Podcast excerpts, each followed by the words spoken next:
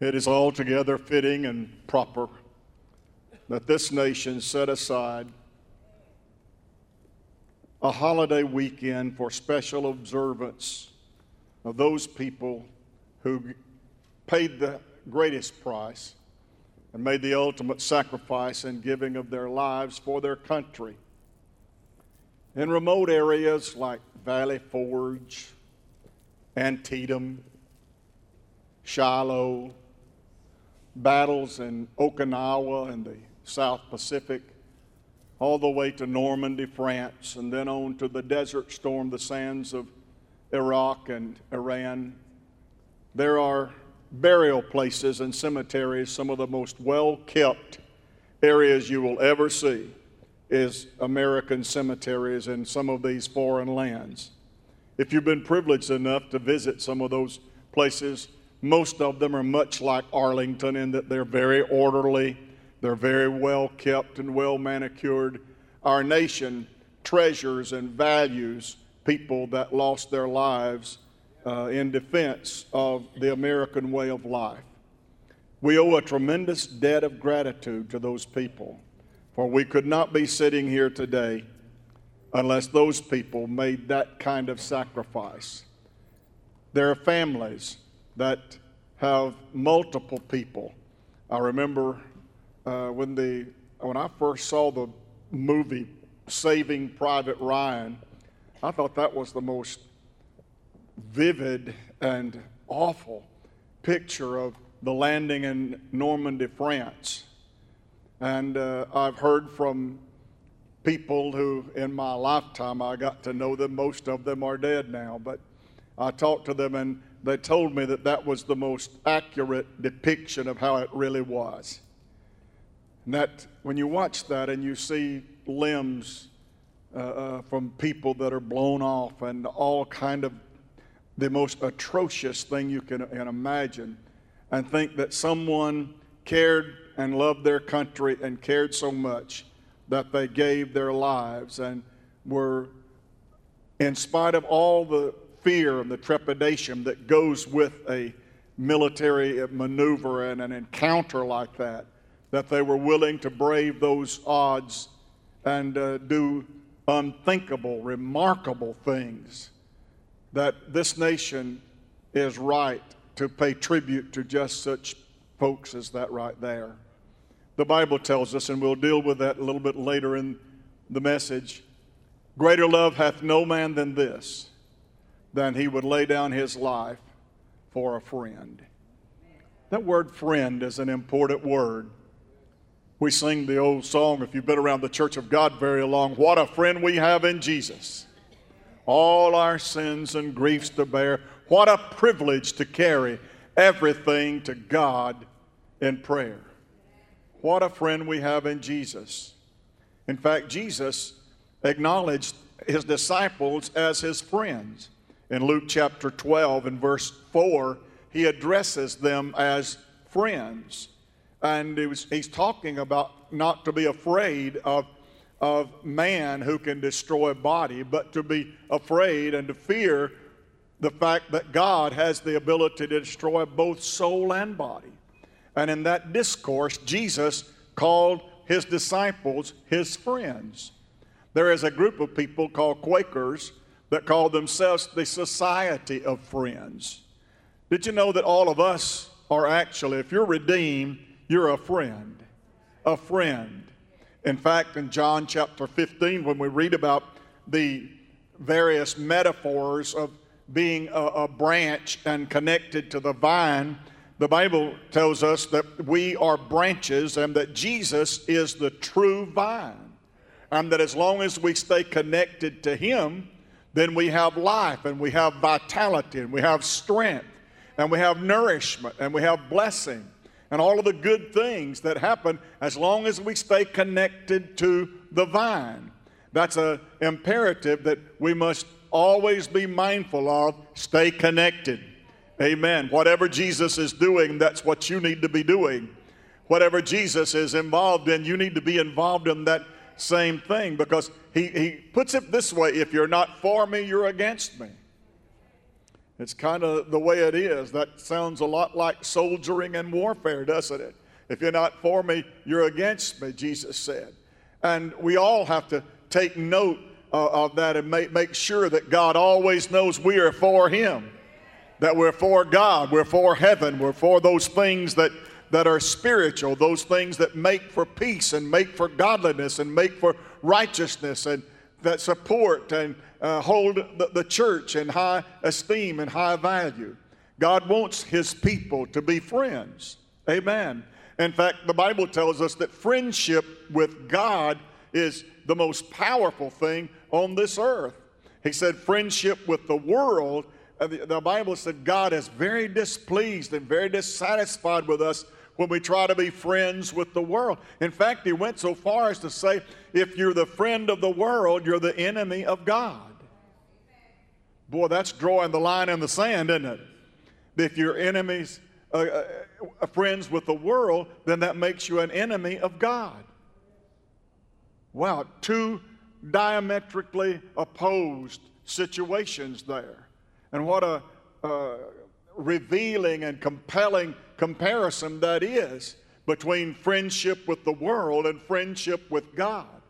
And when we become uh, sons of God and children of God, led by the Spirit of God, then we must cut that, that cord and cut that connection with the world. In fact, he said, Love not the world, neither the things that are in the world. For all that is in the world, the lust of the eyes and the pride of life, is not of the Father, but it is of the world. Amen. We know that we're, we're friends, and the fact that Jesus, in parabolic illustrations, tells us that we are friends one with another. He tells us over and over that we should uh, love one another as a, a friend the one that comes in the parable of the visitor who comes to knock at midnight, he's addressed as a friend, a neighbor, even. God wants us to love and care for one another. Love one another. Did you, you ever realize how much one anothering there is? Pray one for another.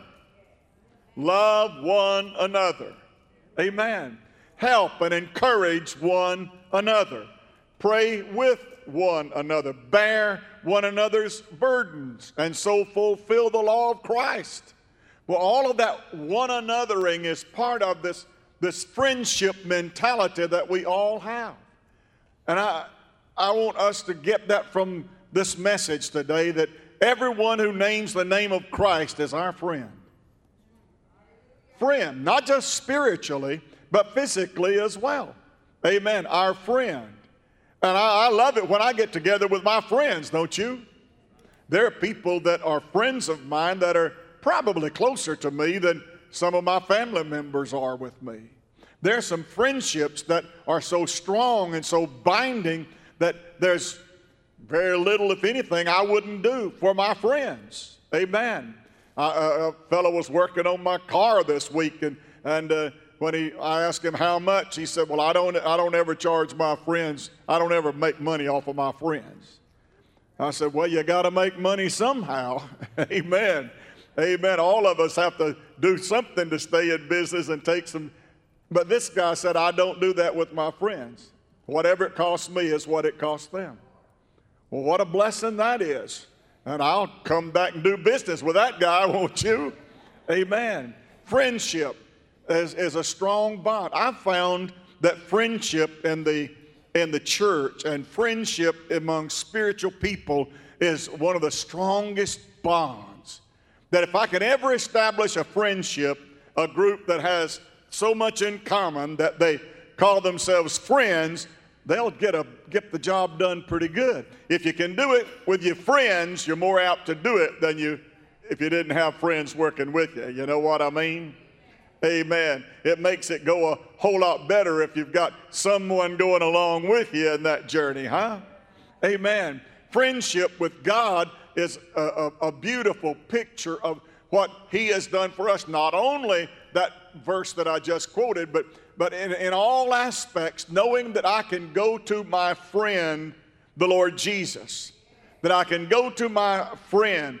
The Bible said Abraham was a friend of God a friend of God. He knew the God, the Bible said, face to face. Moses was another that was a friend of God. Amen. And enjoyed those times of fellowship with God. Did you know that God wants to be your friend? He wants to have a relationship with you. And He wants to know you and know the things that are important in your life because those things are important to God too. In fact, the things that hurt you are the same things that God said hurt Him. In fact, the Bible said He is touched by the feeling of our infirmity. Wow. Can you get that? The feeling, the emotion. It's not just enough to be physically hurting and ill, but all the emotion that goes along with that, that God is touched by the feeling of our infirmities. The Bible said he is a he sticks closer than a brother. Closer than a brother. Wow. Well, I, I think I've, I've got brothers that if I were to call them today and say, I need you, they'd get in the car and come to wherever I am and do whatever they could to help me. And if God's love and God's, hallelujah, attachment to me is greater than my brother, then think, can you think about what? You don't have a friend like Jesus. Think about that. There's a song, I think, Mark, that goes like that I have no friend like Jesus anywhere.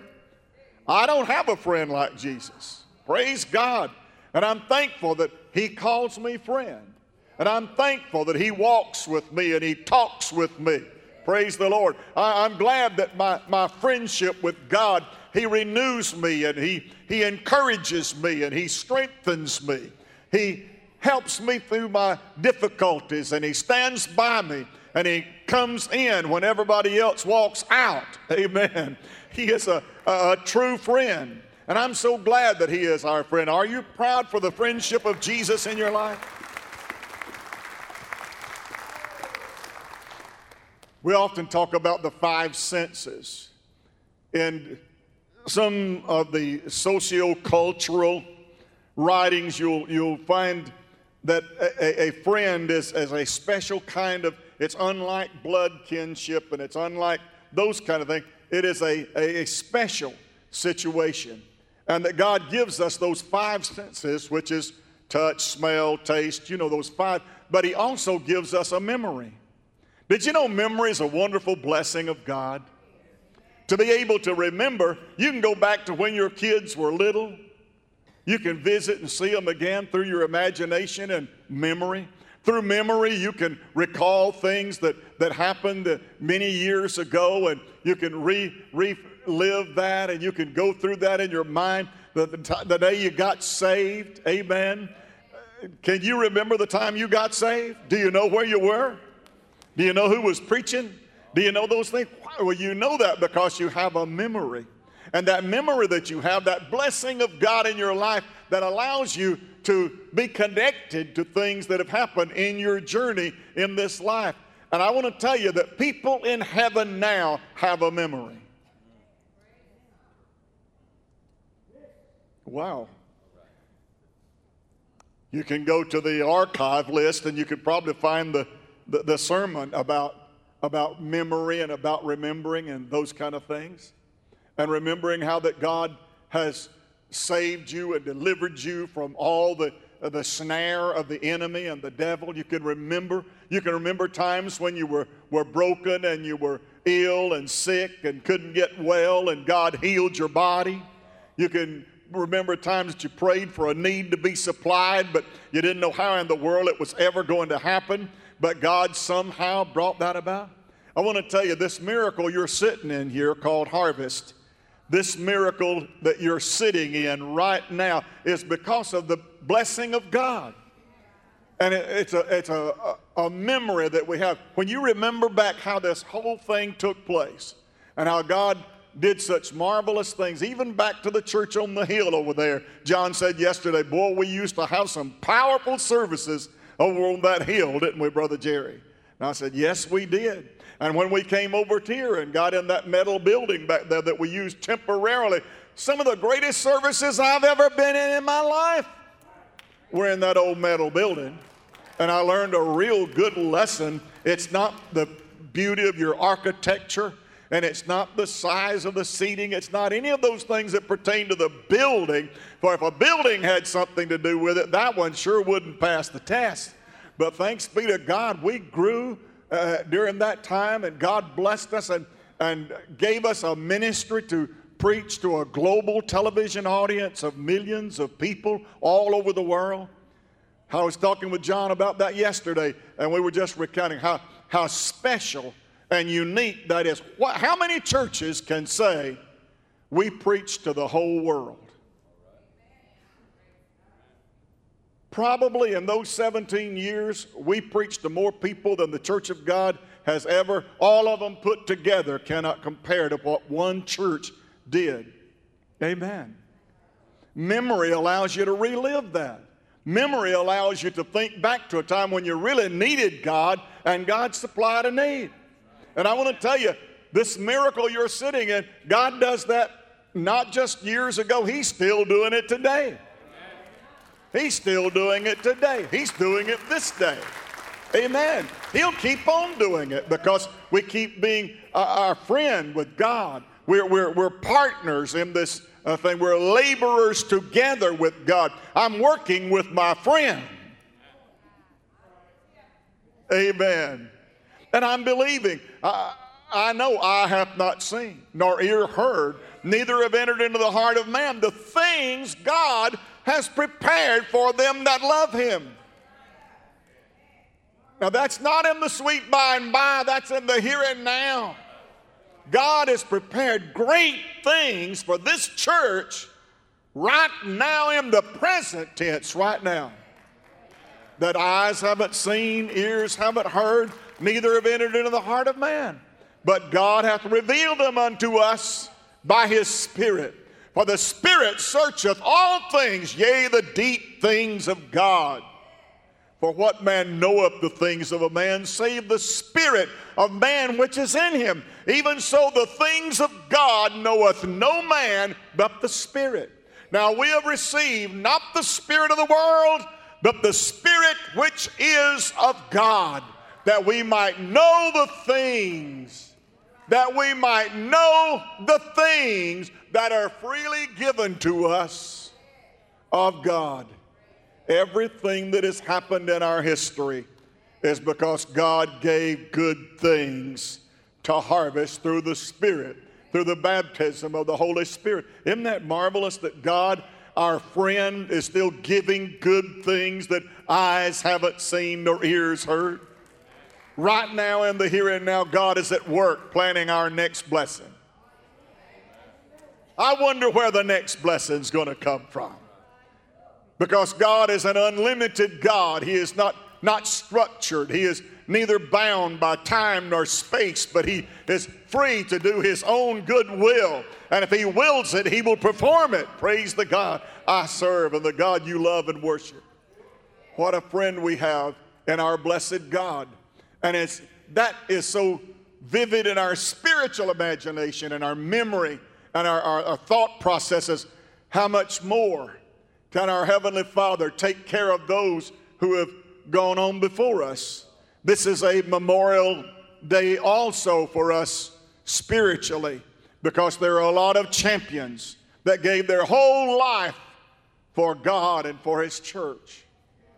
Right here at Harvest, brother, God has done marvelous things since that 17 people met in a building over on Mulberry Avenue and formed what is today Harvest Church of God. 17 folks.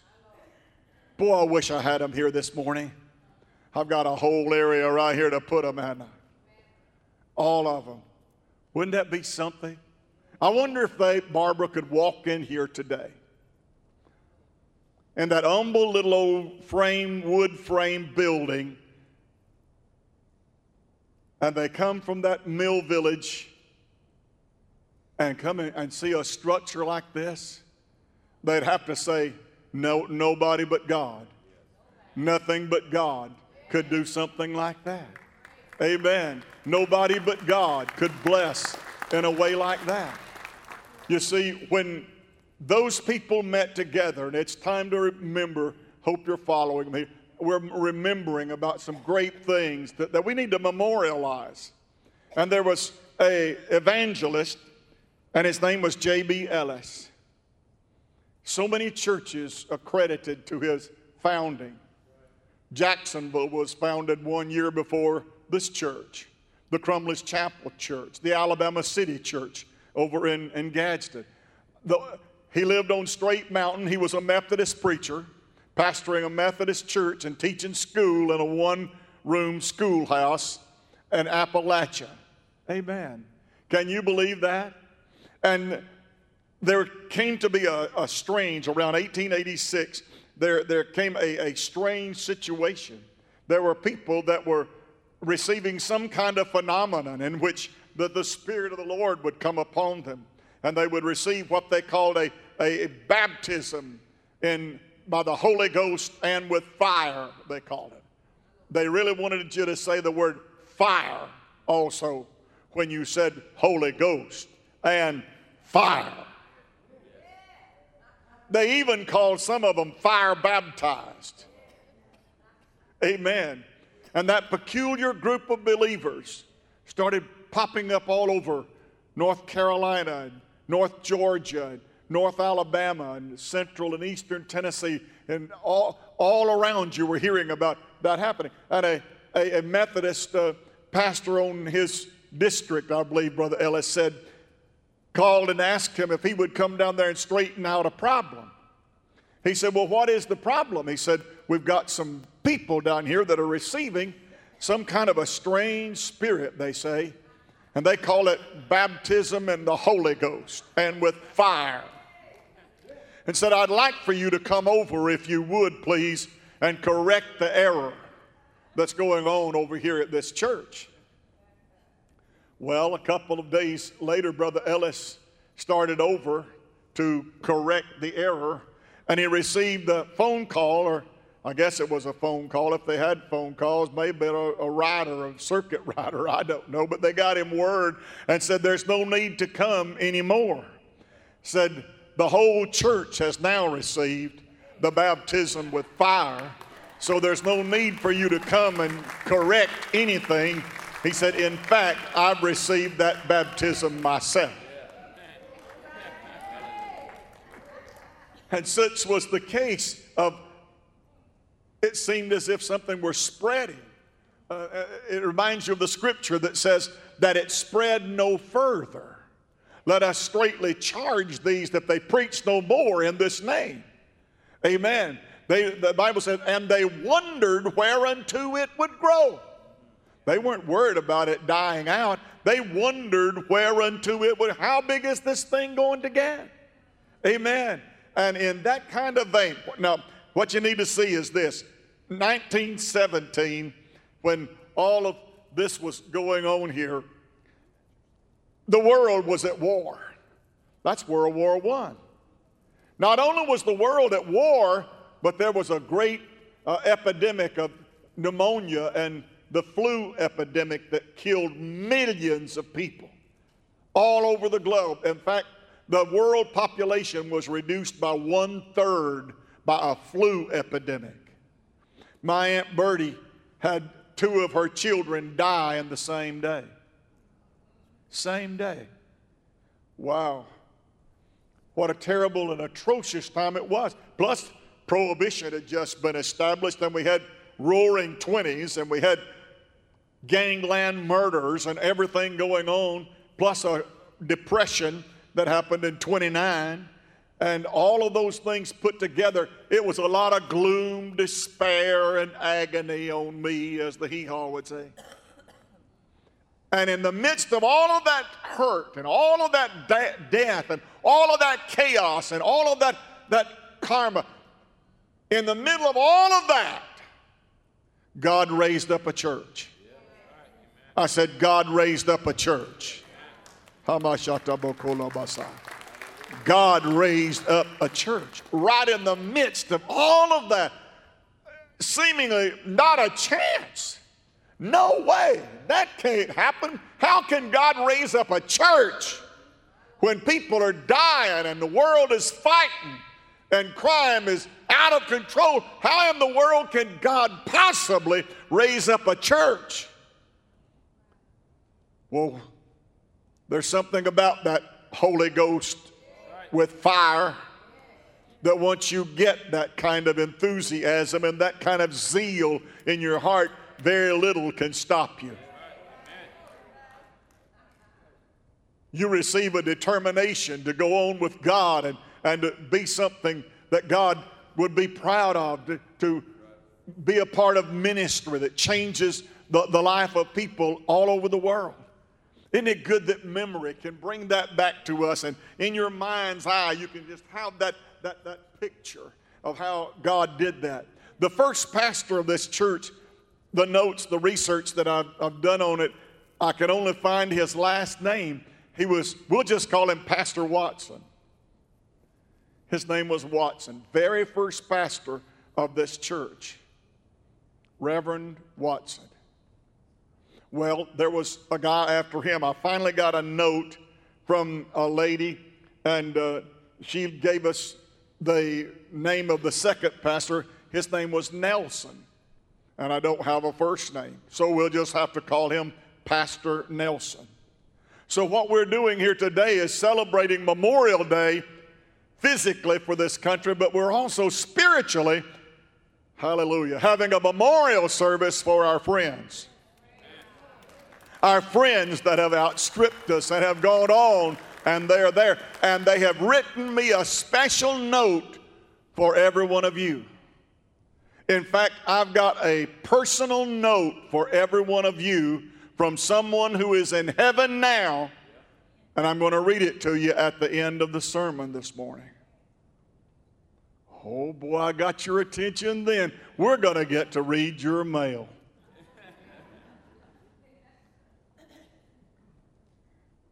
The Bible said God is faithful. God is faithful. And the rest of that, Gretchen says, who also will do it. Faithful is he that calleth you, who also will do it. Can you believe that God had that little humble group of 17? They weren't among the world's elite, they weren't rich.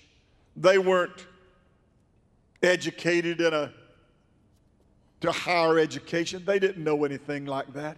Most of them were just common mill workers that operated the mill in the mill village. That's the only life they'd ever known. Their father and mother did it before them. They took it up and became mill workers as well. Just common people, nothing really special about them. But there was something special about that Ellis man that walked into Anniston, Alabama, and began preaching that gospel of grace and forgiveness and power in the Holy Ghost. Amen. And when he left town, he left a group of believers there in the care of Reverend Watson to carry on the Anniston Church of God. Can you believe that? David said, The lions are fallen out from under me in pleasant places. Yea, mine is a goodly heritage. Did you know you've got a goodly heritage today? And we, by memory, can go back and visit those things. The first pastors didn't have a whole lot to work with, and it wasn't long in 1926 when the church split. We had a situation in Cleveland where another denomination came out of the rift that we had within the church. And today we have a group, good group of believers. They're our brothers. I've been part of a committee and research to try to put things back together. And we, we still have an effort going on to do that because it's God's will that we be friends. And it's God's will that we be brethren and it's God's will that we be reconciled because that's part of this whole thing of knowing God and having His Spirit within us and the good things He has prepared for us. You need to pray that we'll be able to pull that off and to get that to happen. It needs to happen. I said it needs to happen. It needs to happen. When the split took place, the other church stayed with the property there on Mulberry, which put a group of people out that didn't even have a church, no building. So, you know what they did for about, oh, three or four years? You ought to see the notes. They, they met at Sister May, what was that? Neighbors, Sister May Neighbors. Faye's nodding her head. She's the only other one around here that's old enough to tell you I'm telling you the truth. For, sorry about the boogie woogie and and then another note would come up. We were at the home of Reverend and Mrs. General D. Garner. G.D. Garner. Can you believe that? It wasn't long before the, the pastor they elected, the pastor they met, was a young single guy. Wow. His name was Colin Dunn. You knew Colin Dunn, didn't you? Colin Dunn was a, a fellow had a good sense of humor. He used to call his pocket on the inside of his coat the world. And he'd pull a dollar bill out of his coat to put in the offering, and he'd say, That's the last dollar I've got in the world. Colin Dunn was quite a character, but he served as pastor of the church. He married a, a wonderful lady during the time that he was pastor. He was 21 years old when he took the church and single. You probably wouldn't vote for him today. Isn't it good that he was back in a different time, wasn't it? Amen. Well, we had another guy, and if you're Church of God, you've been around Pentecost, and you, know this name, George Britt. George Britt was one of the prophecy preachers. He and Albert Batts and a few of those guys. Albert Batts used to pastor Dayton, Tennessee also. So he got his ticket punched to go to heaven, didn't he, Brother John? Amen. Because he pastored Dayton. Praise the Lord. Well, we made it up to around, I think it's 1940, and suddenly the world is at war again. And God gave this great church right after a man named Albert Reed. You knew Albert Reed too. Albert Reed was a toe the line, holiness or hell Pentecostal preacher. Ha! Glory to God. Ha! Gonna go to hell. Ha! If you don't get right with God. Ha! Boy, he was tough as nails, Albert Reed was. Amen. But right behind him, God sent you a wonderful pastor. Not you. I hope you wasn't living back then. A man named T.G. Pearson became the pastor at Harvest during the war years. And he pastored for about five years until 1946. And then, probably one of the greatest pastors that people know about in this area, A.L. Burroughs came to pastor Harvest. It was 17th Street. Well, it was 16th Street back then. They owned the block, so instead of facing the church one street, they just turned it around and faced the other. So they became 16th Street, and then they became 17th Street. Well, Brother Burroughs stayed for quite a while, and he left after about nine years and went to the Pike Avenue Church in Birmingham and a wonderful, wonderful brother, one of the greatest friends I ever had in the world, and a friend of our family, Frank Sides, S I D E S, Sides, became the pastor at Harvest. And we went through that, that saga through there of long term. Brother Sides stayed 12 years. Second to Jerry Irwin, he's the longest tenured man you got. And, uh, but unfortunately, 12 years is not even close to this guy. Talk to him a little bit more later. Then we've had Brother, hmm, was, was it Brother McDuffie in 1971? Henry McDuffie. Do y'all remember Henry? He didn't stay but about 10 months, so I can understand you, you not knowing him. Uh, he was NFL not for long. So he, he left and went back to Mobile. Jay, he, he liked it in Mobile better. So he went back down to Crichton and uh, upstart preacher from somewhere over here in Cleburne County named O.V. Sewell. I'm going to tell you, boy, this church got a gem when you got O.V. Sewell. One of the most blessed men that I've ever known in all of my life was O.V. Sewell. And you're talking about a man that's for his pastor. He'd just about fight you over his pastor. He never missed a pastor appreciation day, never missed the pastor's birth. He was a pastor's kind of guy. I'd ask him, I said, Brother Sewell, would you like to preach? He said, No, no, no, no, you're the preacher. I retired from that. You preach. Always was just so accommodating. Everything that was to be done, he was right there in the middle of it all. I loved O.V. Sewell. I was preparing this, and we're going to give a salute in just a minute to all of our people on our, in our history that have served the church and pastors and superintendents, Sunday school superintendents, and clerks, and all of them, and let them receive some uh, praise for their work among us. Amen. As we remember them and memorialize our friends. Amen. What a what a blessing O.V. Sewell was. He was so quick witted. I wish that I had his wit and could think on my feet as quick as O.V. Sewell could.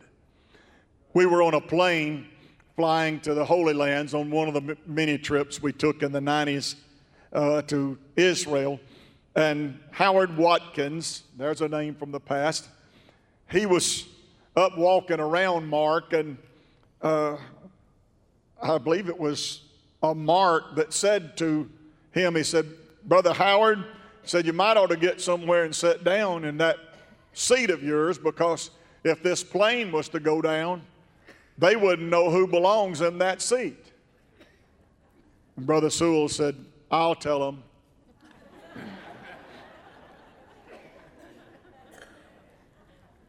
I wish I was that quick. Amen. I was about to, about to say that all of our staff members are still living.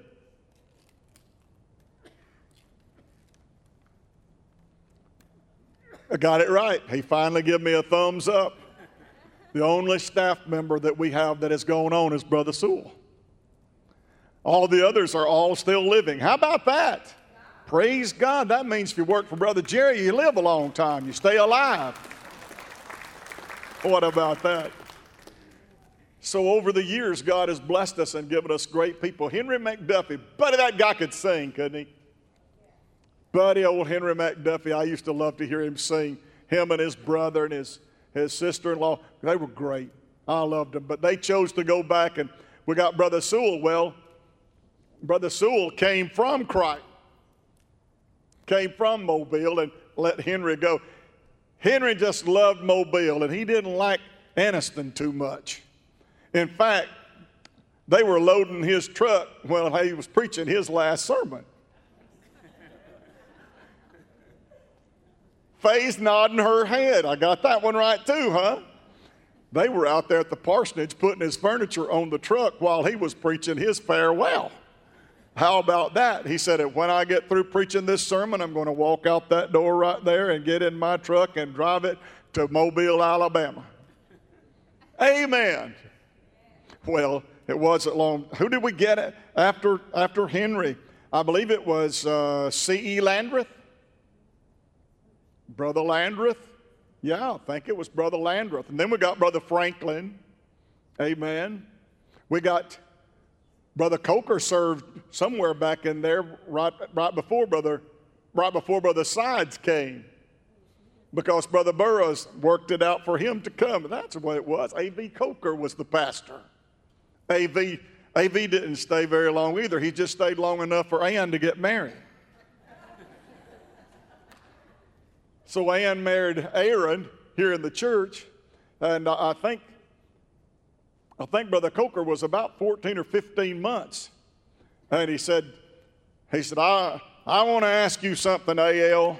They were real good friends, me and Brother Burroughs. And he said, I'd like for you to tell me why, why it was that, that this I, I wasn't able to get things going at, at uh, Anniston like that. And Brother Burris said, he used to tell you that every time before he'd answer your question, Brother Burris would do that little,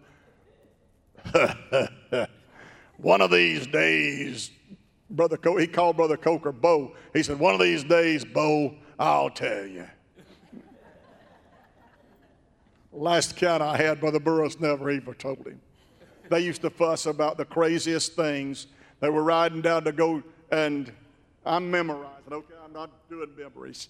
They were on their way to go rabbit hunting, and they were riding down the road, and they got uh, kind of down the way toward Tuscaloosa. They were going to Aliceville, and the car ran hot, and they pulled into the service station, and the guy told them, said, well, I said, uh, uh, I'll tell you what, it's going to take me a while to change that water pump out. Said, I've got a car out there. If y'all can take it and go on hunting if you want to. It was a Volkswagen. Brother Coker's a pretty big man. And Gene Rice is a pretty big man. And Bobby Brown is a pretty big man. And you put four men and a dog in a Volkswagen and you got a load.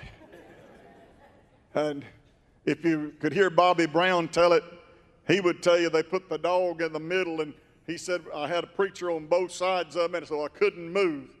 And said I was wedged in, said that dog got to licking me in the face. and I started dodging that long tongue on that bird dog. Wow. Memories are good, aren't they? They went by a, a dead animal laying in the middle of the road. And Brother Coker said, Well, that old rabbit didn't make it to the other side, did he? Brother Burrow said, Wasn't a rabbit, it was a cat. He said it was not, it was a rabbit. I distinctively saw it. It was a rabbit. Said, No, it wasn't. It was a cat. Gene turned the Volkswagen around, said, Well, I can settle this. Drove back.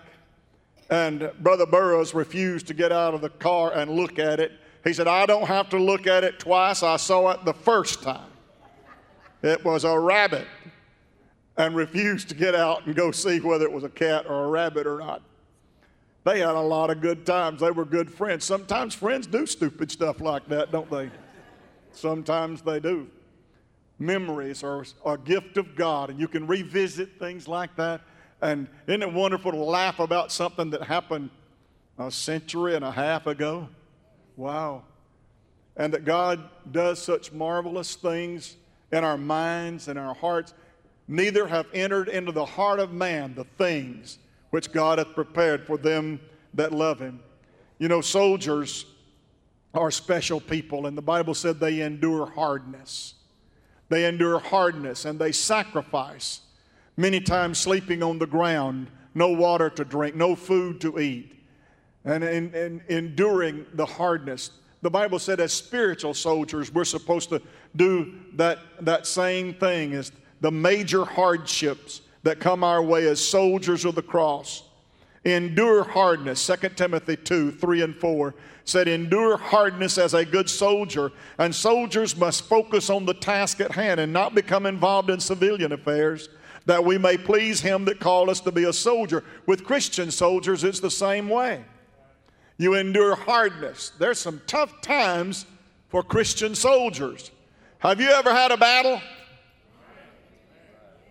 Have you ever had a problem? Have you ever had a difficulty? Have you ever had a hardship? Have you ever had to just be bold and determined and just stick to it until you got through it? Have you ever been at a place like that? That's part of being a Christian soldier. I've known a lot of recruiters, the Brownings. Do y'all anybody remember the Brownings? One, two, three buddy, I'm going a long ways back. They, he was on the pastor's council at Harvest also, but he was a captain in the U.S. Army, and they sent him to somewhere in Georgia. He was a recruiter. And I asked him uh, one, one day, uh, I said, Do you always tell people the truth when you're trying to recruit people for soldiering and to be a soldier in the army? You, you are truthful with them. You talk to them about bivouac and you talk to them about five mile marches and you talk. He said, Well, sometimes we just don't tell them everything.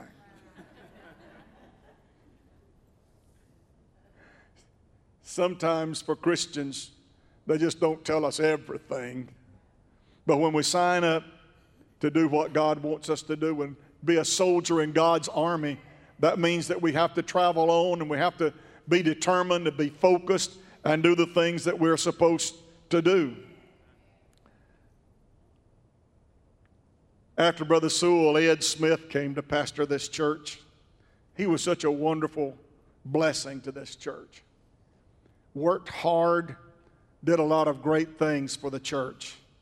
And then after him was Alton C. Bristow, my good friend that I followed when I came to Harvest.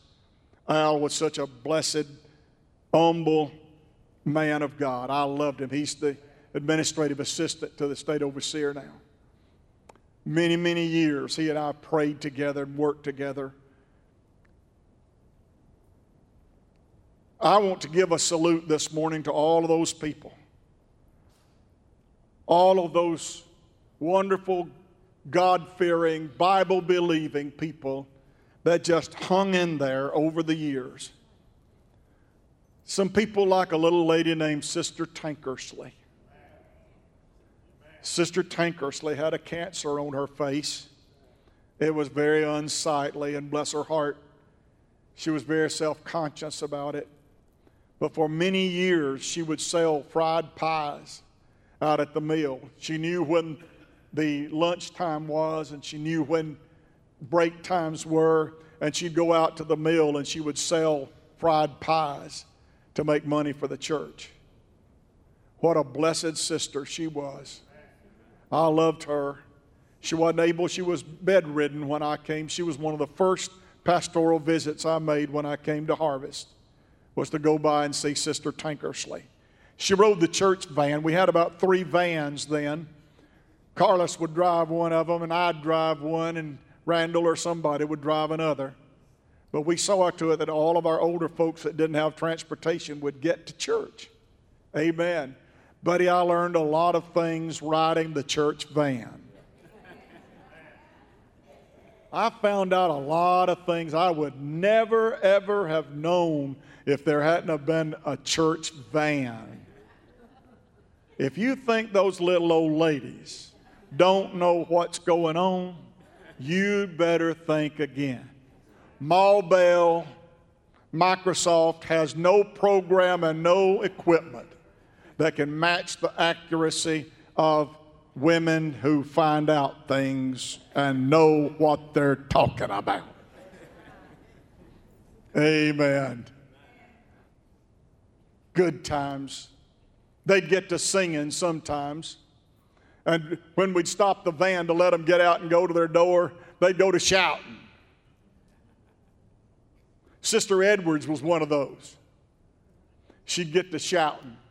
We'd, we'd be singing, Oh, I want to see him look upon his face, there to sing forever of his saving grace. On the streets of glory, let me lift my voice. Cares all past, home at last, ever to rejoice. And Sister Edwards said, Stop this van, let me out. And I said, Well, are you all right? Yeah, but I'm not going to be if you don't stop this van. And she'd get out on the side of the road and she'd do the dancing and she'd, Woo! Praise God. You know, sometimes they didn't have a whole lot of dignity. They'd shout in front of anybody. They weren't ashamed of the fire of that Holy Spirit that they had received. Blessed people. Blessed people. People that love God and love the church. Come on, Olivia. Sunday school superintendents. Ken Goodwin was Sunday school superintendent when I came. No, he had just resigned when I came. And Terry Stamps was the Sunday school superintendent when I came. Terry had a, a bar and it had years on it for years of perfect attendance. I think the last time I checked, he had something like 16 years of not missing a Sunday. Wow, how about that?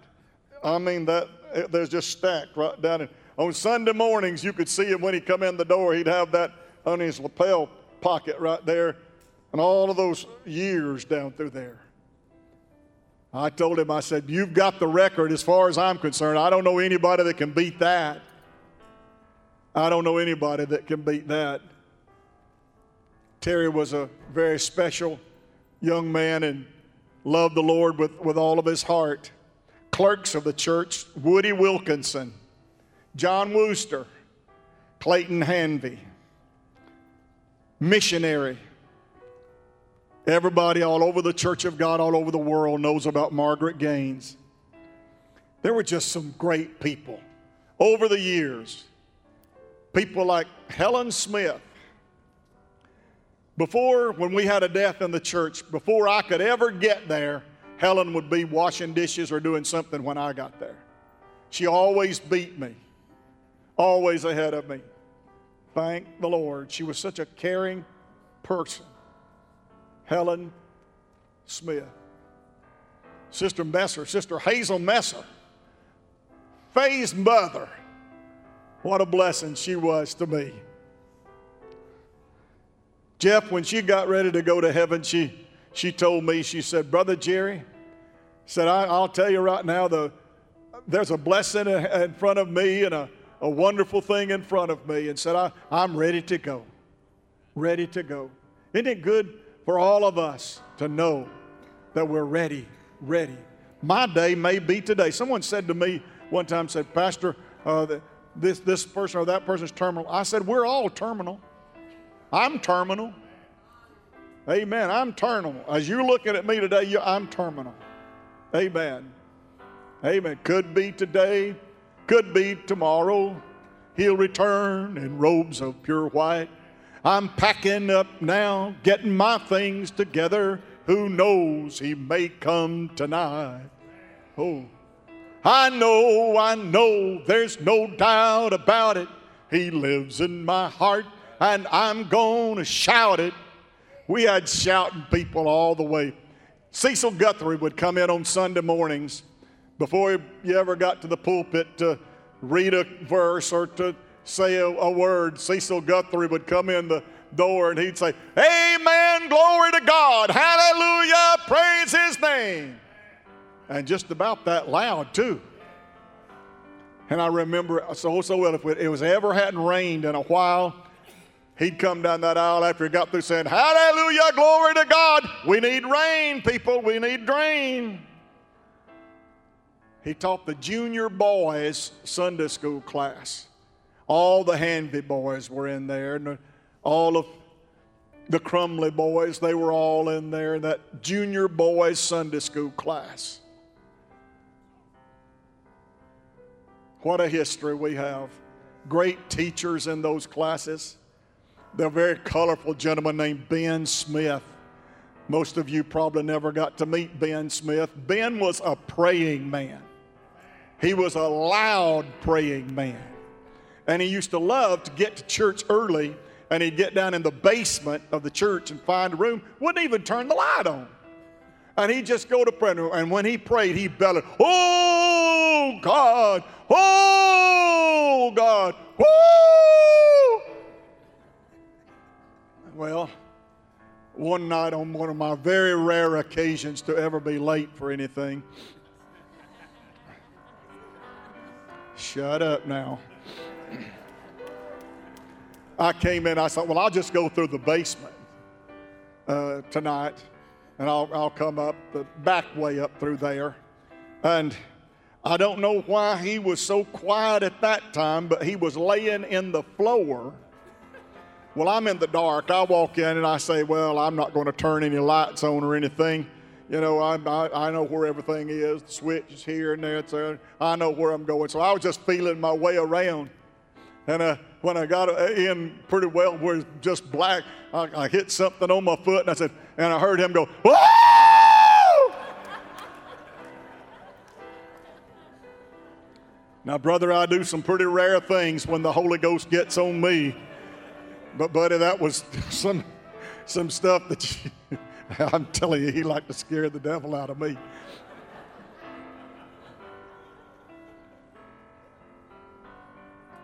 We, we, we have strange characters at time. one night I was there and Carrie was there and walked out and, and somebody was in the church standing up in the baptistry and I said, what you doing? Said, just thinking about God.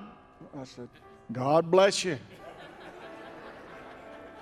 For baptistry at midnights when you want to pray, find God, go to it, brother. Praise God. Amen. God is a good God, isn't He? Wonderful memories, great memories. I had a, had a guy one night, I, I think he thought he was going to run through the wall. He was standing there and he was just kind of staring at it, you know. And, and I looked at him and I said, uh, Don't even think about it. My Lord, I don't know what he had planned, but he was staring at that wall, and I thought, Great Lord, he's going to kill himself. Great members. Have one, one week we, we needed a, a real big offering. Didn't get it over the weekend and had to and on Monday morning, I was driving up and I stopped at the mailbox, and there was a square with brown paper around it and kite string wrapping it up. And I got it out of the mailbox and carried it on up and set it on the. Eventually, I cut the string, put it was $5,000 in $20 bills.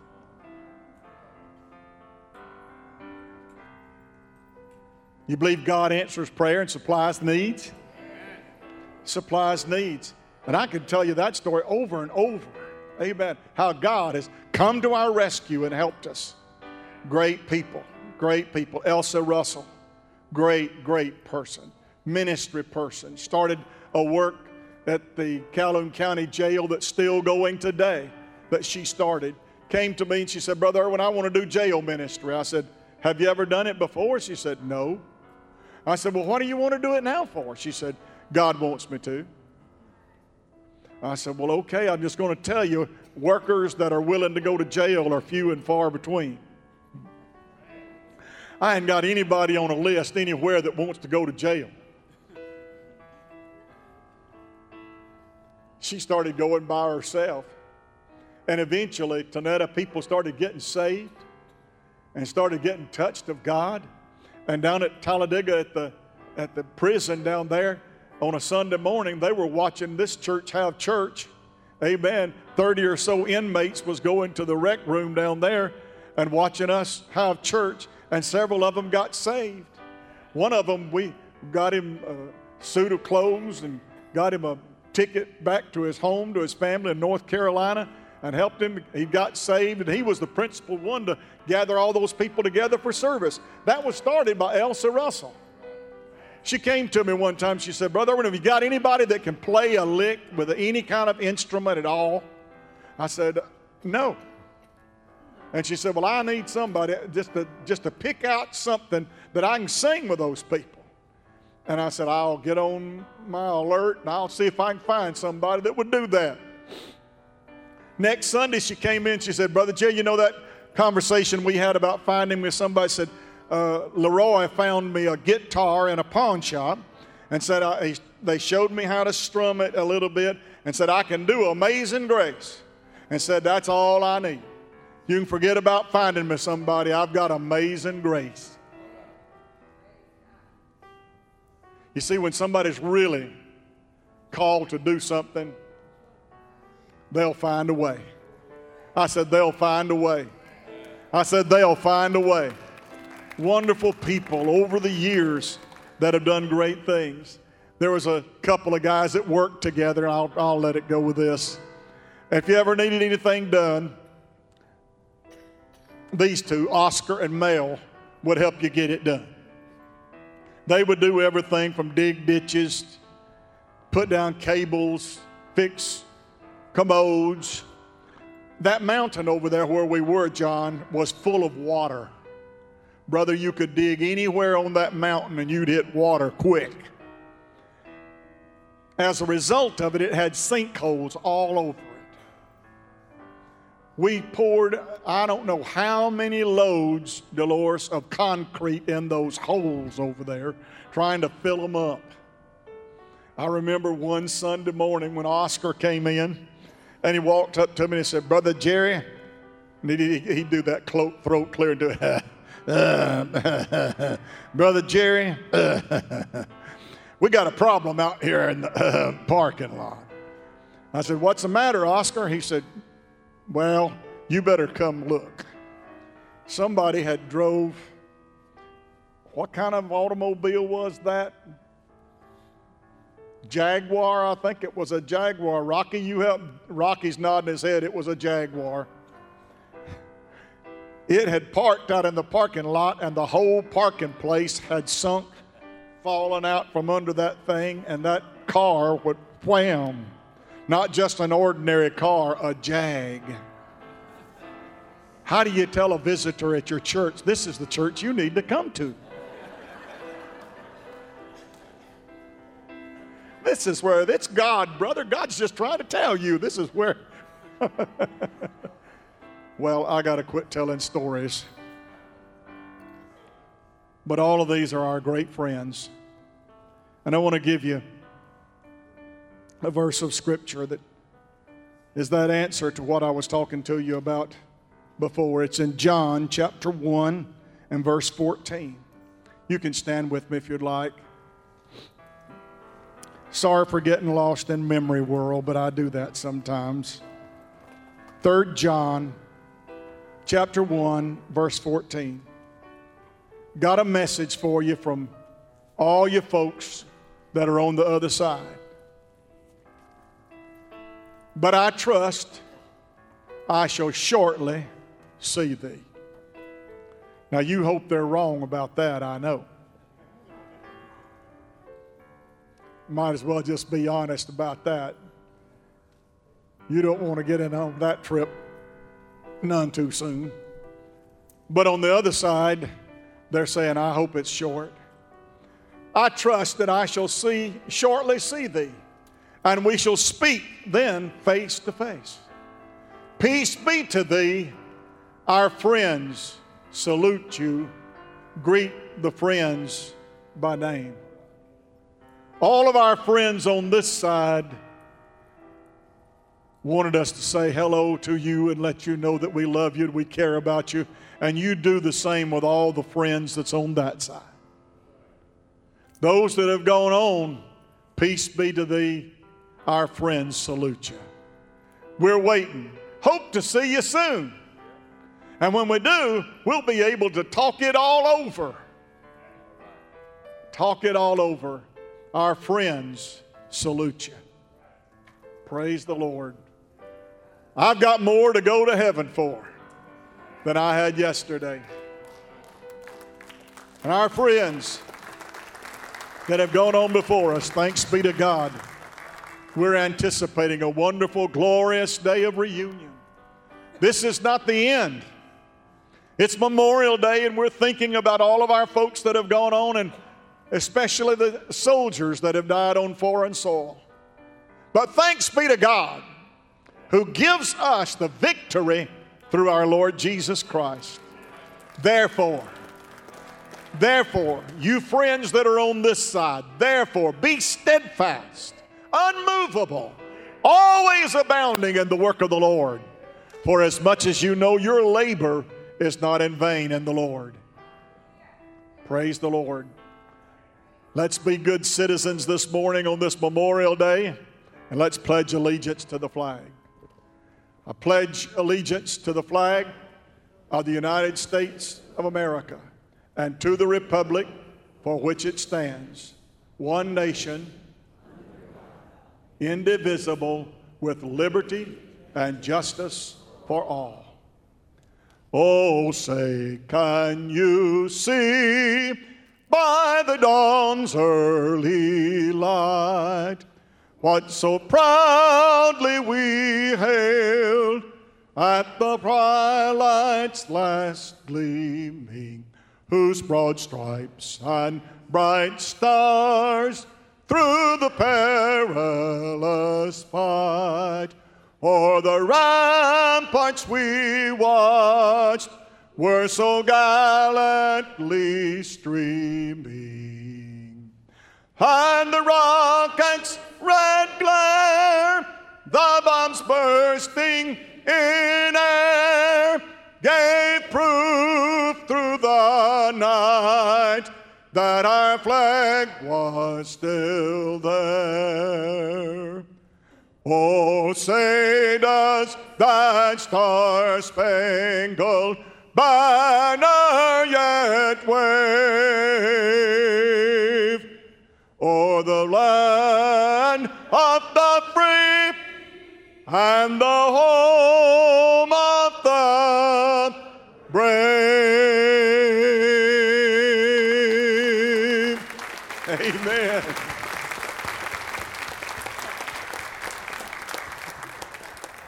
I need to remember not to pitch that so high, Brother Don. Next time I do that. It's been good to be in God's house today. And I pray that all of you will have a most blessed and glorious Memorial Day weekend. Be safe and travel uh, safely. We love you and appreciate you so very much, for you are my friend. My friend. Thank you, God, for allowing us to celebrate today and memorialize the sacrifice that was paid by our friends who laid down their lives so that we could enjoy freedom and peace and all the benefits and blessings and prosperity of being an American. I love you and I praise you and I thank you for the history of this church that, alongside the history of this nation, has been so remarkable and so wonderfully touched by God's grace and hand. Now I ask you to go with our people and keep them safe from harm and danger. And Lord, I pray that that day that we see approaching, when we'll be together with all of our friends in heaven, we just pray, oh Lord, that that day will become such a blessing and an encouragement for us to travel on. We love you, praise you. In Jesus' name, amen and amen. And everybody said amen. Amen. amen. Happy Memorial Day.